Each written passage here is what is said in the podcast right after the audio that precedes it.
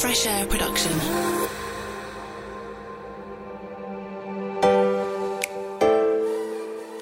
Hello. Here at Fresh Air Production, we make branded podcasts all day long. So we talk about them a lot and think about them pretty much all the time. But we know that this makes us a bit weird, and that many people who want to make a branded podcast don't know where to start. So that's why we created this Fresh Ears. I'm Neil Cowling, the founder of Fresh Air, and in this podcast, we choose a different project each episode and then gather together with the client and the producer to talk and think about how it came together. In the end, we might learn something, you might learn something, and who knows, you might end up making that branded podcast you've talked about for ages. This week, we're looking back on a project that captures great storytelling and painted pictures to try and change the public's perception of the brand. The client is the Royal Botanic Gardens Kew, home to Kew Gardens and Wakehurst, and the podcast is called Unearthed Mysteries from an Unseen World. Fungi are everywhere from the moment you wake up. When you wake up and you are wearing pajamas, if they are made of cotton, many fungi produce enzymes that are used in the treatment of the cotton fabric. In your bathroom cabinet, If you have high cholesterol, statins, these cholesterol lowering drugs, they are isolated from fungi. Or if you have a bacterial infection, you would take an antibiotic, penicillin. We discover fungi every single day. So, how do you go beyond making a nice podcast about flowers and plants to creating something that really stands out and surprises people?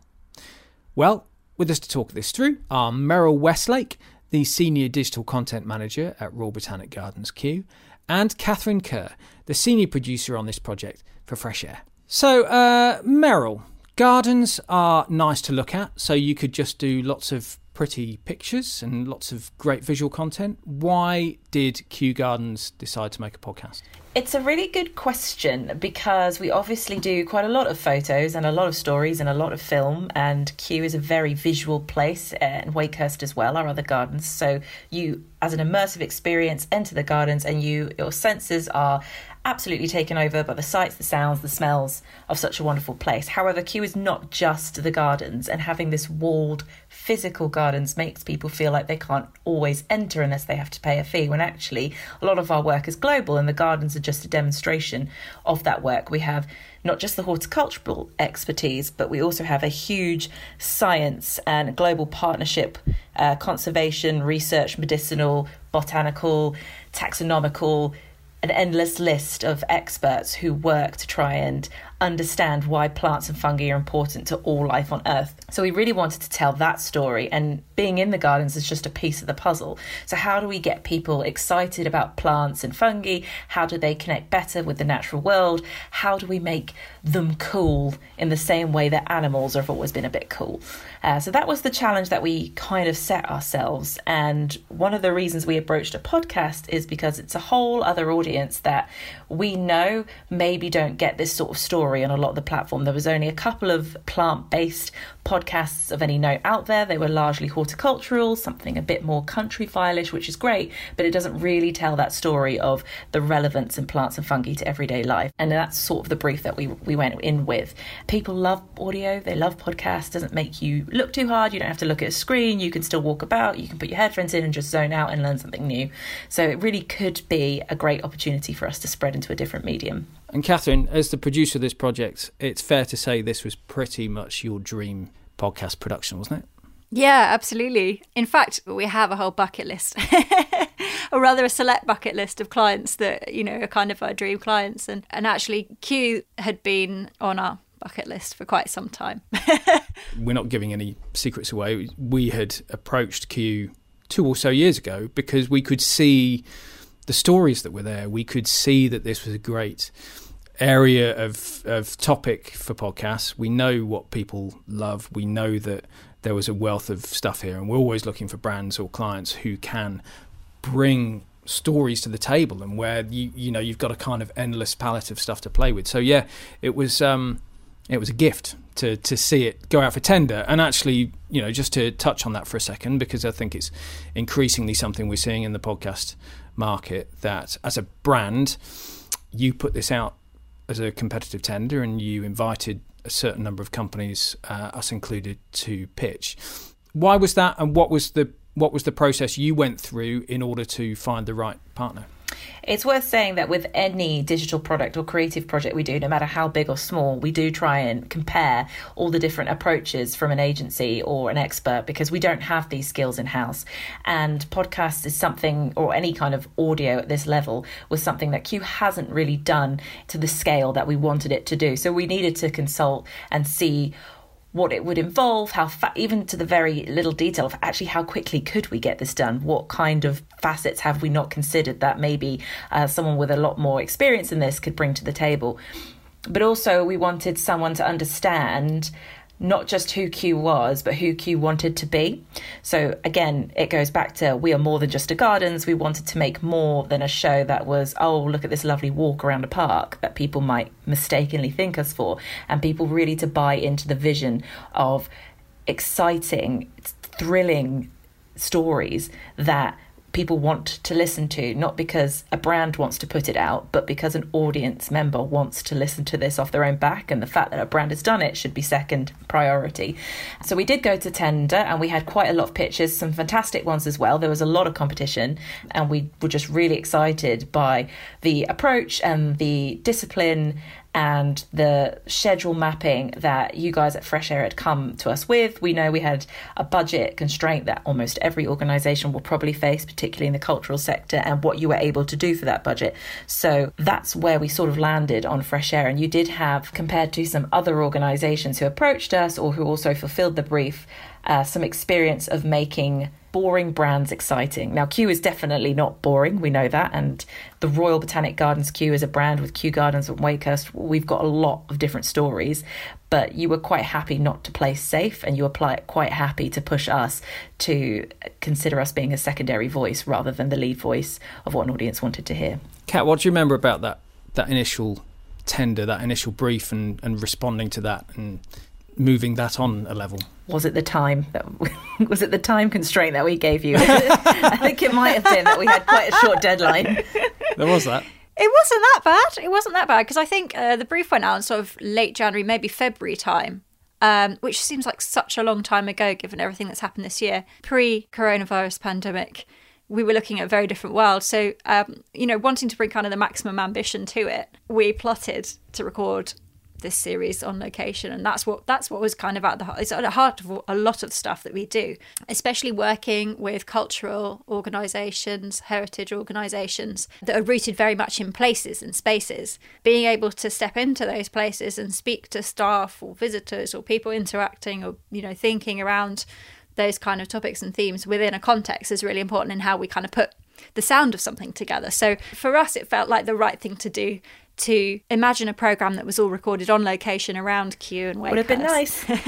with, uh, you know, the, the prerequisites of uh, aeroplanes flying over to Heathrow or whatever, recording, pausing every couple of minutes or whatever. But um, so that was our plan. And the time actually wasn't really a, it was a challenge, but it always is a challenge. We never have enough time to do all the research we want to do, but we always get it done, you know? And I think the nice thing about working in depth on a project is that you can kind of lose yourself in it and become immersed, and you learn so much as you go along in that process that by the time you actually come to recording and you put people together, there's there's something quite special that happens as a result. Well, I think it's a really important point to pick up on in that we had this huge aspiration to shoot and record in the gardens. Obviously, we have fantastic location that that would be amazing to bring to life in this natural sound. We're in the wonderful world of Kew and Wakehurst way. But life got in the way, COVID got in the way, the pandemic got in the way, and everything ground to a halt except for this. This is one of the few projects that us at the Royal Botanic Gardens Kew were able to push ahead with, which is a huge success considering people couldn't actually get here. Uh, and that is a real testament to Fresh Air being really creative, thinking on their feet, and insisting that we could do this. We were openly quite nervous not to be able to have the gardens as our backdrop, but actually, it just proved that you didn't have to be in the gardens to feel like you were in the world of Kew. Yeah, it was actually a really nice opportunity, wasn't it? Because we then we kind of revisited the whole plan. Uh, I think we put together a couple of different approaches that we could do, maybe three. The third one being we'd delay till we can get back in the gardens. You know, I'm personally glad that we didn't because we, you know, we we kind of re approach things with a different treatment entirely. And I think it might be better for it because we had more time for thought, more time for, you know, the, particularly in terms of the narrative voice that we brought to it and the time we gave our presenter to crystallize a bit more and the, the stories to really come to the fore. I think it says a few things. I think it, it talks to the, the adaptability of audio because as we look back on on the pandemic and how this year's panned out, there was a phase in late March, early April where a lot of our clients, completely understandably, first reaction was, okay, we need to stop. We need to pull everything. We need to, you know, all the all those plans go out the window, and let's just reconvene when all this is over. And as I say, completely understandable reaction. But actually, what we did with pretty much all our clients was say, okay, just pause there for a moment. Okay, we're not going to be in studio some of the ideas that we had might not be possible. But audio is a medium where you can paint pictures. It's incredibly mobile, it's incredibly adaptable, and we can still go back to the drawing board and think how we can tell those stories. And that's the other thing, that it is a storytelling medium. And you have and had during this series incredible stories that were at the core of the podcast, no matter how they were told. And and so the challenge was just how to tell those stories slightly differently. And as you say, actually, we love a creative challenge. We, uh, those of us in radio and audio have spent years with clients saying, actually, this is a very visual product. We don't think it'll work in radio.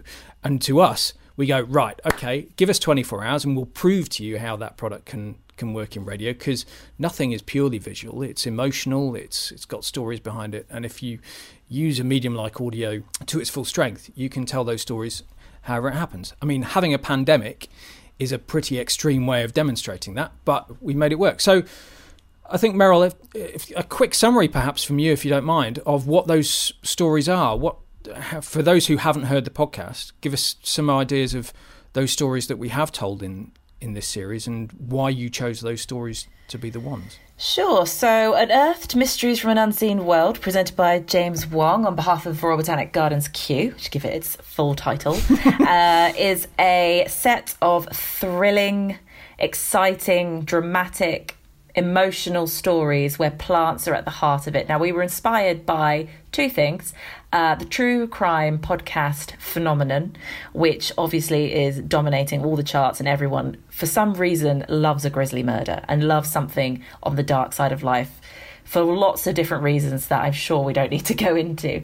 But also, there was a pop science, planet Earth, David Attenborough movement of people who love the planet. They love seeing cool things. They can tell their friends down the pub and talk about the next day. And in the backdrop of all of this, we also have a largely global movement of conservation, plastic pollution, people who want to make small changes in their everyday lives to save the beautiful planet that we have. So, how could we bring all of those three things together uh, and tell a story that still told the work of Kew? Now, the reason we picked these sort of thrilling stories is because they bring them to life. So, episode one plant trafficking. Who knew that a cycad, different type of plant, could fetch more than a rhino horn on the black market? by a significant amount. I don't think anyone really appreciates that just as much as any other trafficked illegal product on this planet, plants are also playing this other weird network of criminal backgrounds under the scene that people might understand that the plants that they are seeing and buying on Facebook aren't legal plants. This is all happening right in front of your very eyes.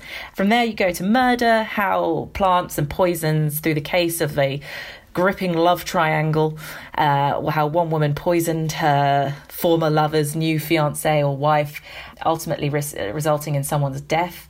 I mean, that's a story that, as tragic and as horrendous as it is, resonates really well with that true crime audience. And then from there, we go for the absolutely heartbreaking, tragic story of a family who lost their daughter to a, an allergy as a result of eating a sandwich, and what human, the human body and allergens, and how that interact, how we interact with our food, and how safe is your food, and and the growing interest in food intolerances and food allergens, and what that looks like from a human story immediately apparent that there was a problem in the food labeling section for this country and something needed to be done about it. So, absolutely, we were not going to let this pass without taking action to help save other people, unbeknown to the public, unbeknown to us. Food that was produced not in a factory, basically, so on site somewhere, but then wrapped and packaged in a very similar, if not sometimes identical way to a factory produced item, the law didn't require that, that those food businesses actually list the full ingredients. So sometimes they listed none at all. Sometimes they listed partial ingredients uh, and so on. So it was a real mishmash of situation. And that's how we got caught out and paid the ultimate price with the death of our child. So, Meryl, how did you internally go through the process of choosing the stories, of deciding the theme of the podcast? It's a really good question. Podcasts are so high profile and they can be very high value. And I guarantee most organizations will have a plethora of people who will want a piece of it. And they all think it should go a certain way. And lots of those have merit and value. Uh, but actually trying to cut through and find the one storyline that's engaging and exciting but doesn't. And this is the most important thing. And this is where I think that Kew really gets it right is we don't want to sound like the organization is speaking now. You must listen. These are our priorities for the next 20 years. Because no one really wants to hear that unless that's a very niche audience that you've got. And if you have, great. So, what we did was try and gather all the different ideas and requirements that lots of these stakeholders and interest parties had, get everyone in a room, and really drill down what does that look like as a story? Could you continue it for 30 minutes to 40 minutes for six episodes? Who might feature on it? What is it that we want our audience to do, see, and feel and act on?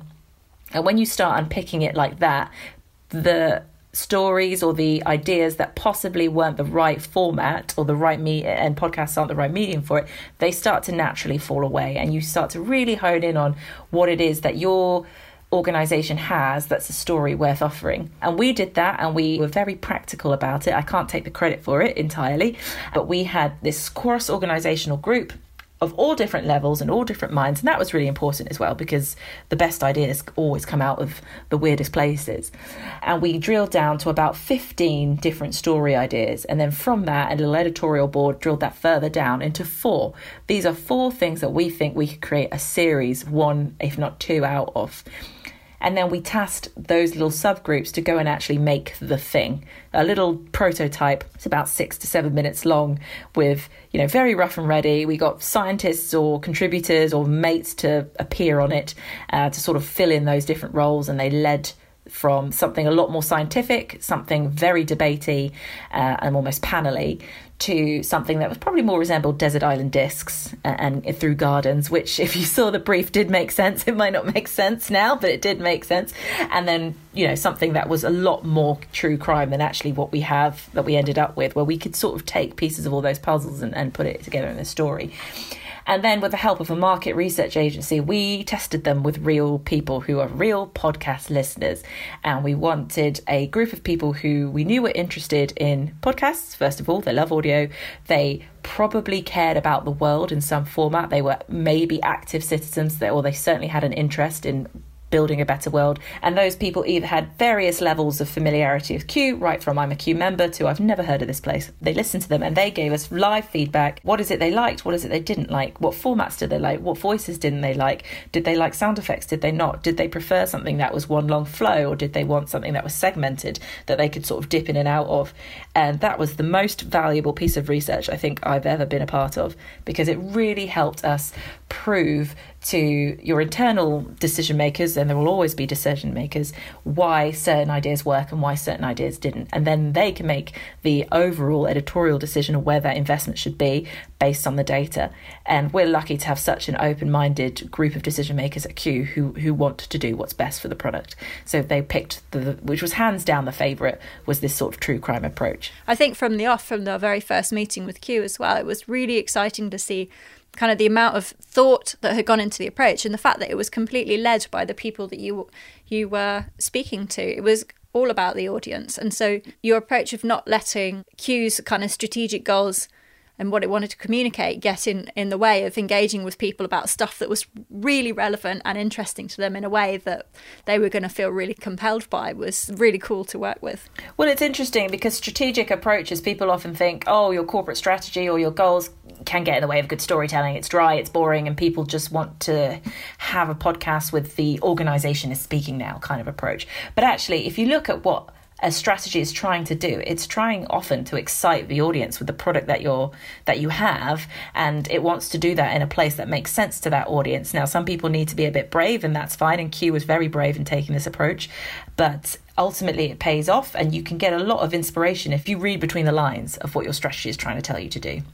Catherine, also, the way that Fresh Air works is we have lots of different producers that we use on a project by project basis for different types of client. And each producer has different specialisms. But you personally, you've worked on English Heritage, Historic England, National Trust, lots of projects where, frankly, you disappear off for about three months and we don't hear from you and you just dive into the topic and absorb yourself in it. And, and that's how you love to work. And this that's why this project was perfect for you. Can you describe a little bit about what you do when you get a brief like this and, and go and live and breathe it for a while?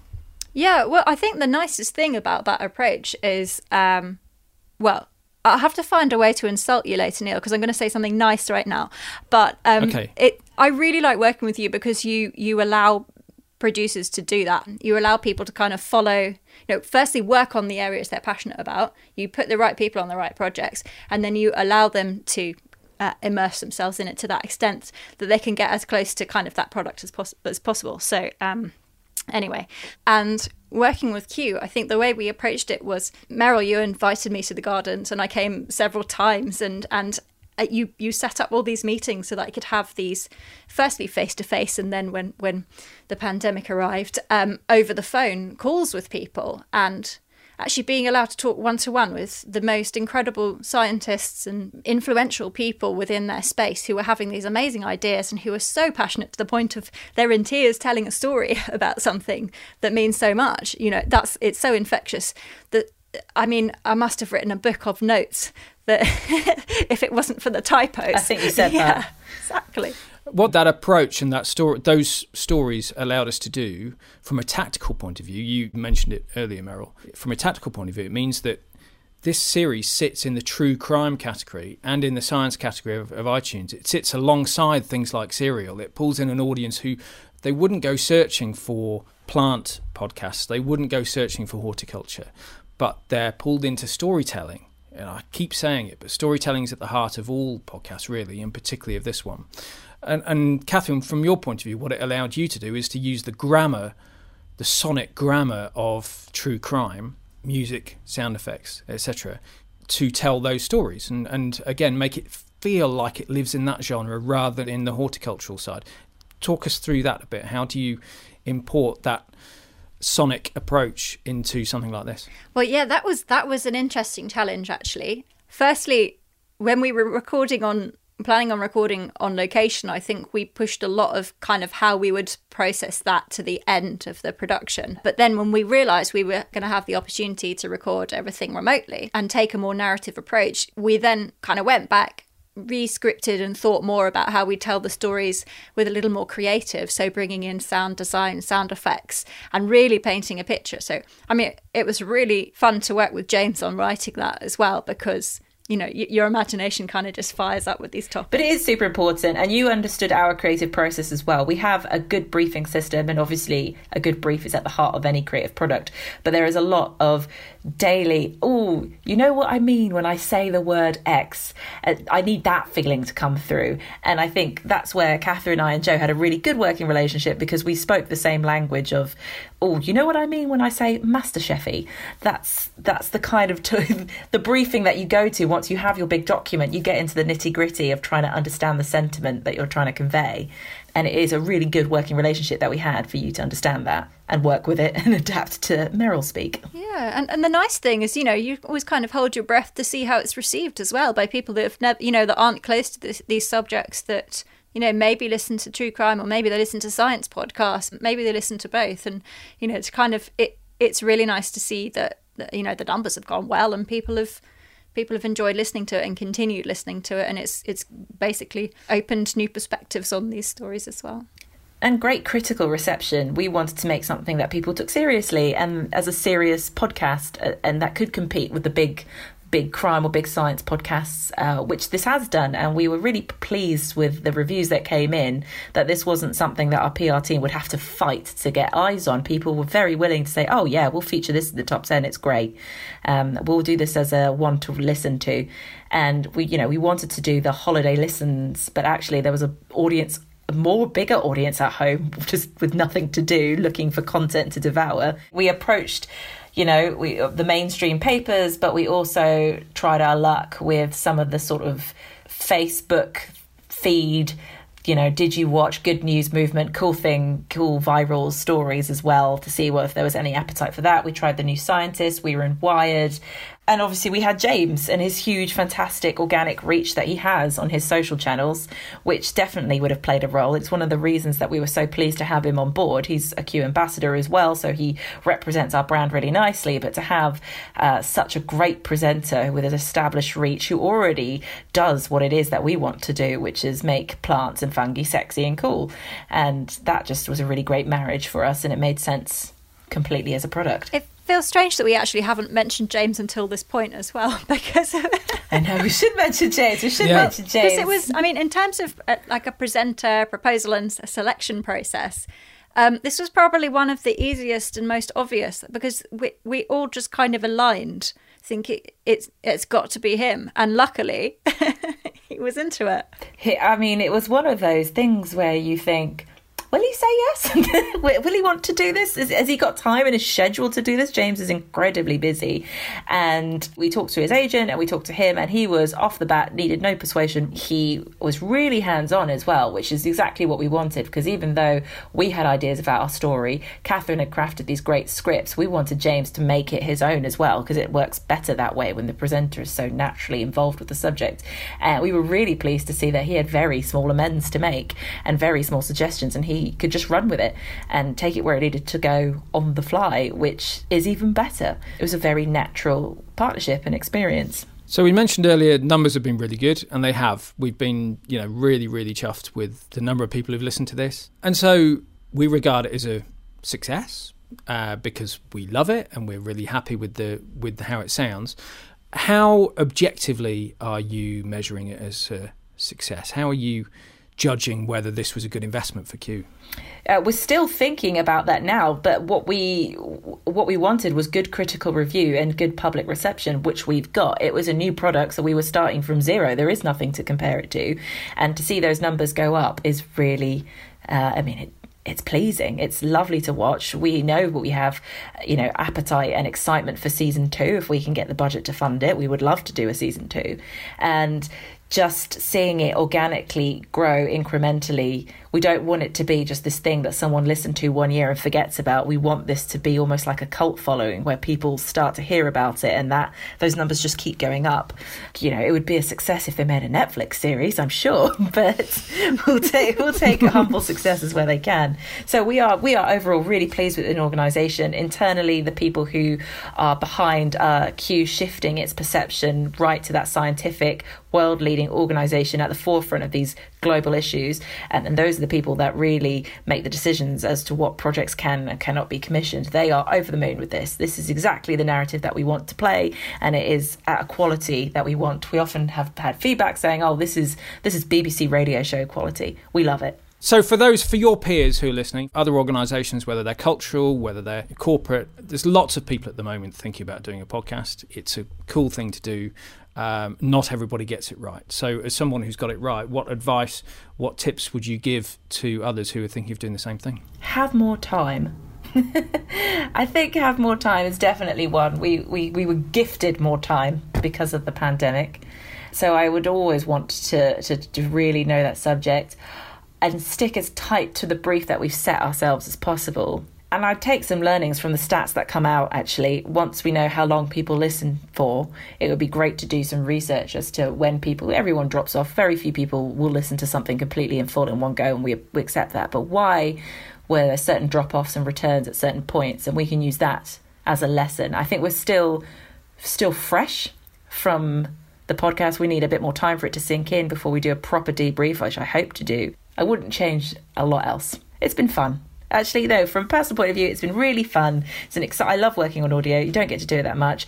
Working with a great production company has been fab, and we have great contributors, and the stories are really easy to tell. It's been a great experience. So there we go.